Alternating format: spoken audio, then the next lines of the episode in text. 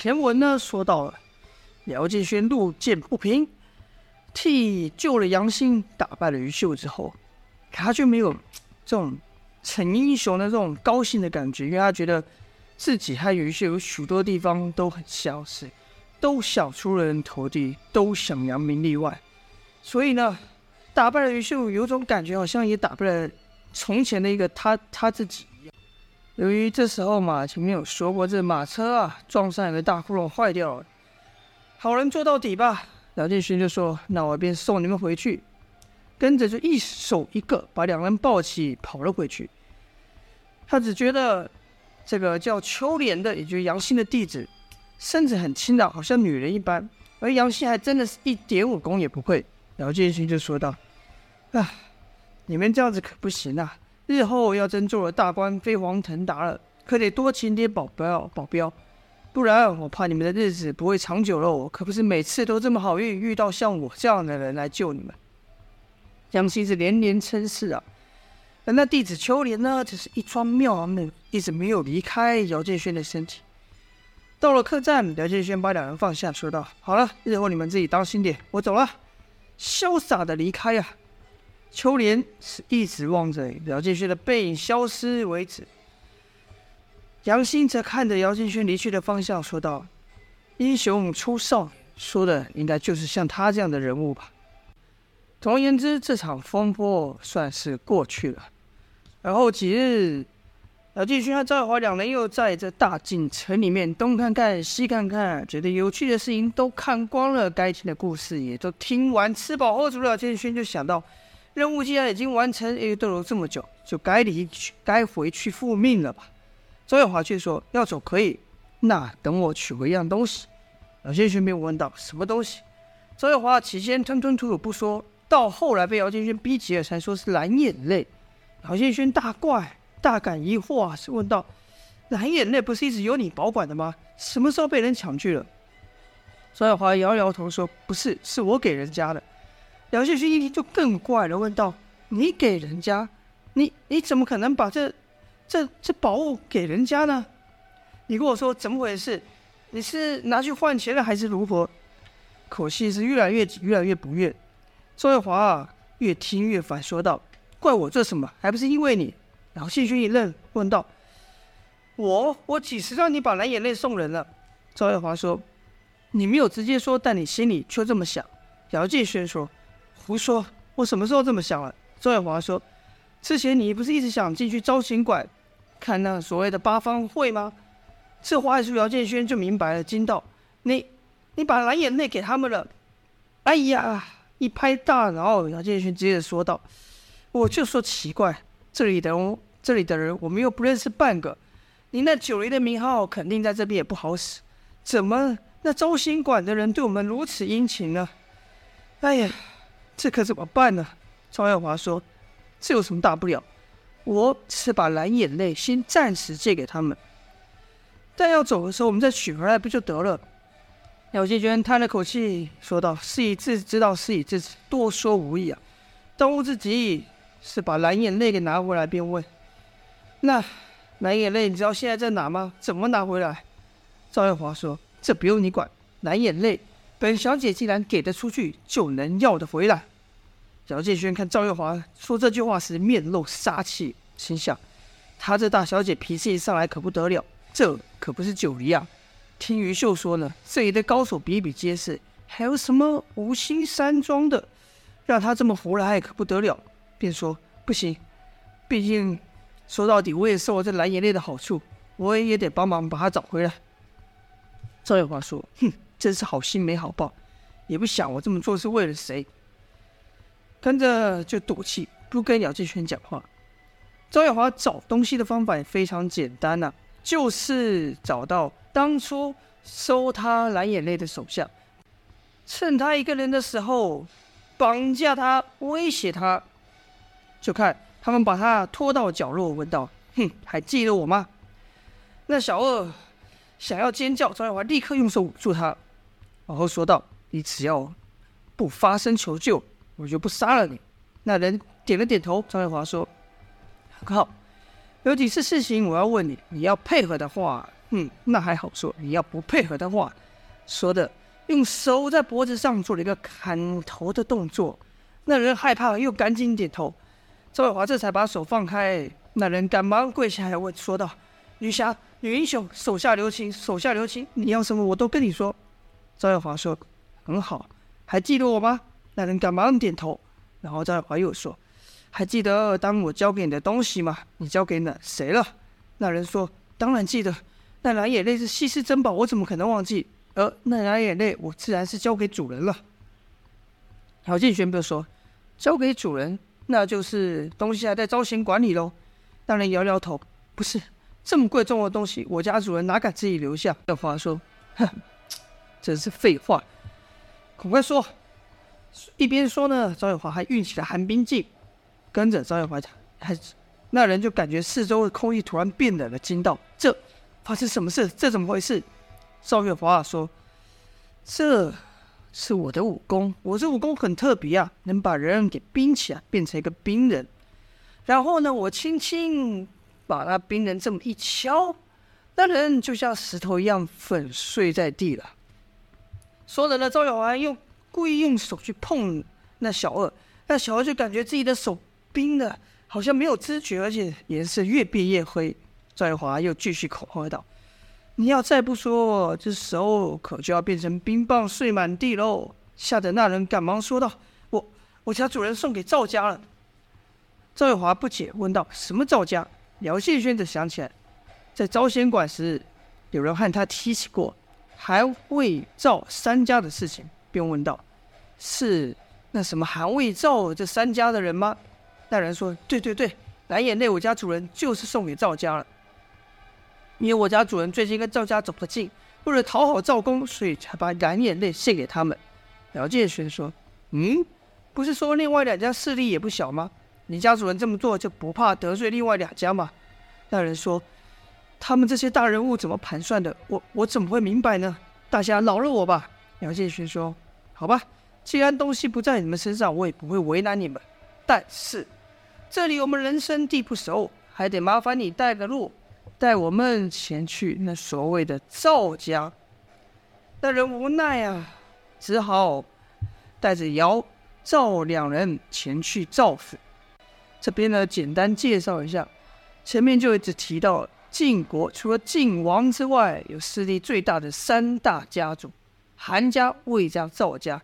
这赵家的主人，人家都叫他赵公，姓赵名帅；而韩家的主人呢，姓韩名生，魏家的主人姓魏名超啊。韩魏赵三家，也就是后来开启战国时代的三战国三家分晋时代的韩国、魏国跟赵国了。由于这大晋国啊，这个时候情况比较复杂，也就是说晋王的权力啊都被这三家给掏空了，而这三家呢又以赵公最近的势力最大。那却说赵公得了蓝眼泪之后如何了呢？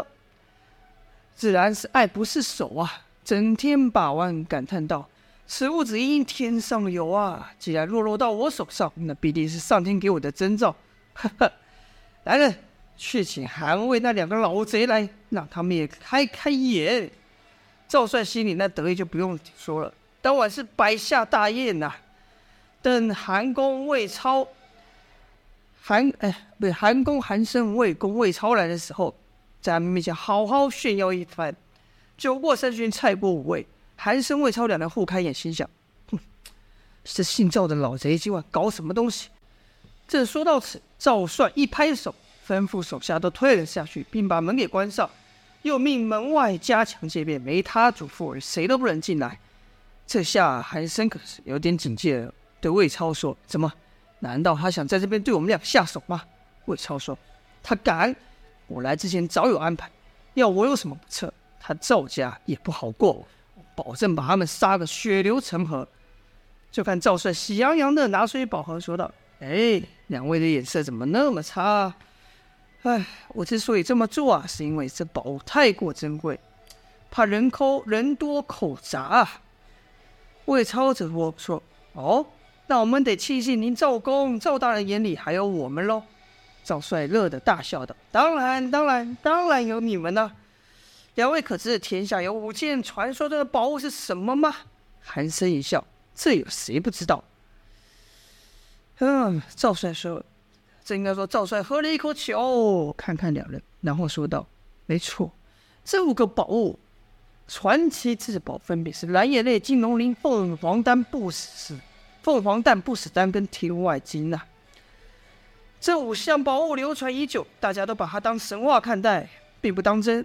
但前阵子传出楚王还真得到了金人金龙鳞，但这江湖传闻，我原想说是不可信的，直到我也得到了一个宝物。”说的赵帅就摸了摸那蓝眼泪的宝盒，这下可把韩生跟魏超两人一惊，说道：“你也得到了？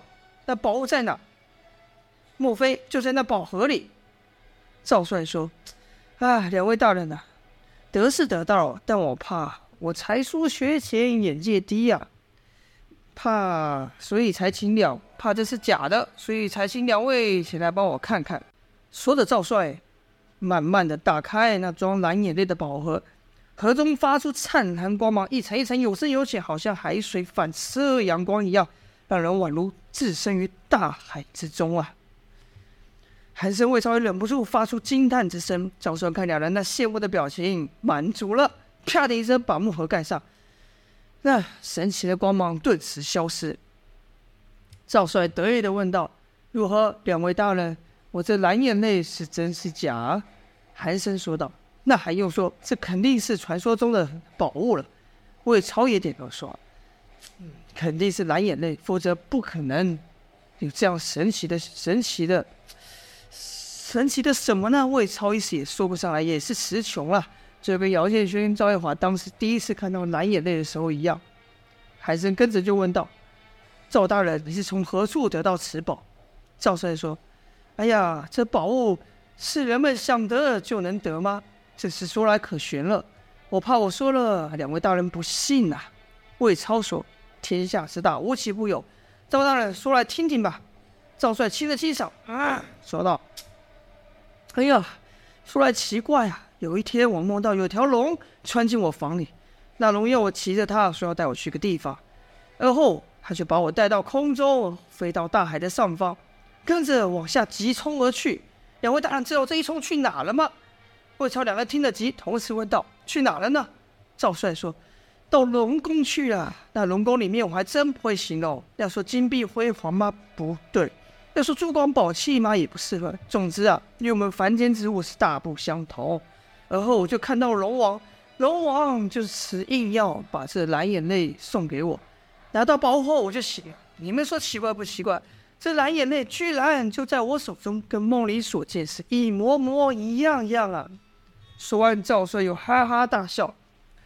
韩生跟魏超可听不出来，心想：“胡说八道！你这话在暗示什么？难道因为我们没听出来吗？你这想篡位是吧？”可两人也羡慕，这宝物怎么就落到这老贼的手上？难道真真当天下掉下来不成？赵帅看两人脸色越来越难看，又说：“哎，这怎么说呢？就是天意吧，只能说是天意了。”把韩魏两人羡慕的牙痒痒，心想：“好啊，今夜这老贼找我们来炫耀呢。我看你能得意到什么时候？”而后赵帅又把话题岔开，席间不再提那蓝眼泪一句，但手呢却时不时的碰那装蓝眼泪的宝盒，好像在提醒韩魏两人说：“怎么样，这宝物就在我手中，你们怎么样啊？”酒宴过后，两人离开赵府啊，韩魏两人就交换脸色，一起说：“我们可不能让这姓赵的这么嚣张，要能把宝物抢来，即便抢不来砸烂了，也不能让这姓赵的如意。”但这赵帅竟然敢在韩魏两人面前献宝啊，自然是有把握，他们两人没办法从他手中把蓝眼泪夺去。赵帅的自信来自于两个东西，一个是奇人，一个是奇物。奇人呢，就是这余秀曾经提到的晋国第一高手吴兴山庄的庄主吴一剑啊。江湖传言，江湖传言，这吴一剑武功绝精，百步之内无人可敌，所以号称吴一剑。杀人不用第二剑，剑法至今武功之高，那就不用再多说了。其物呢是北海的一个怪物，叫人蛟。这东西啊，头顶长了一个人脸，一一面有两个眼睛，血盆大口，满嘴尖牙，光身长就超过两尺，两鳍上还都有爪子。若把一头牛丢丢下去啊，不消片刻，保证比食人鱼吃的还快，连骨头都不剩。啊，说来奇怪，这人蛟这种怪物还通人性，认得赵帅呢。赵帅便把蓝眼泪放在养人蛟的池子中，这蓝眼泪一入水啊，这是如鱼得水，这发的光芒更为耀眼，而人蛟也好像很兴奋一样，在池中翻腾。赵帅自是有拨一剑跟人蛟，还有层层加兵把守，这蓝眼泪根本不怕抢，对他来说是万无一失啊！送走了韩公、魏公，夜半三更的时候，两道人影出现在赵府的屋顶上。这两人不是别人啊，这是为了要拿回蓝眼泪的姚建轩跟赵月华。他们看到，而这来赵府虽大，但两人很快就找到蓝眼泪，因为这赵帅也没藏着，就把蓝眼泪放在池子里。这池子里绽放出的光芒啊，就等于为他们指路一亮。两人来到这池子的这个就是说放池子的庭院中，这是一个八方亭啊，就看里面有一人看守。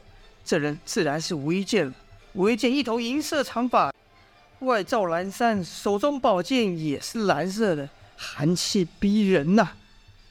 另外呢，就是放那池蓝眼泪的池子，就看池子蓝光晃晃啊。似乎有什么一个巨大的东西在里面潜伏游着。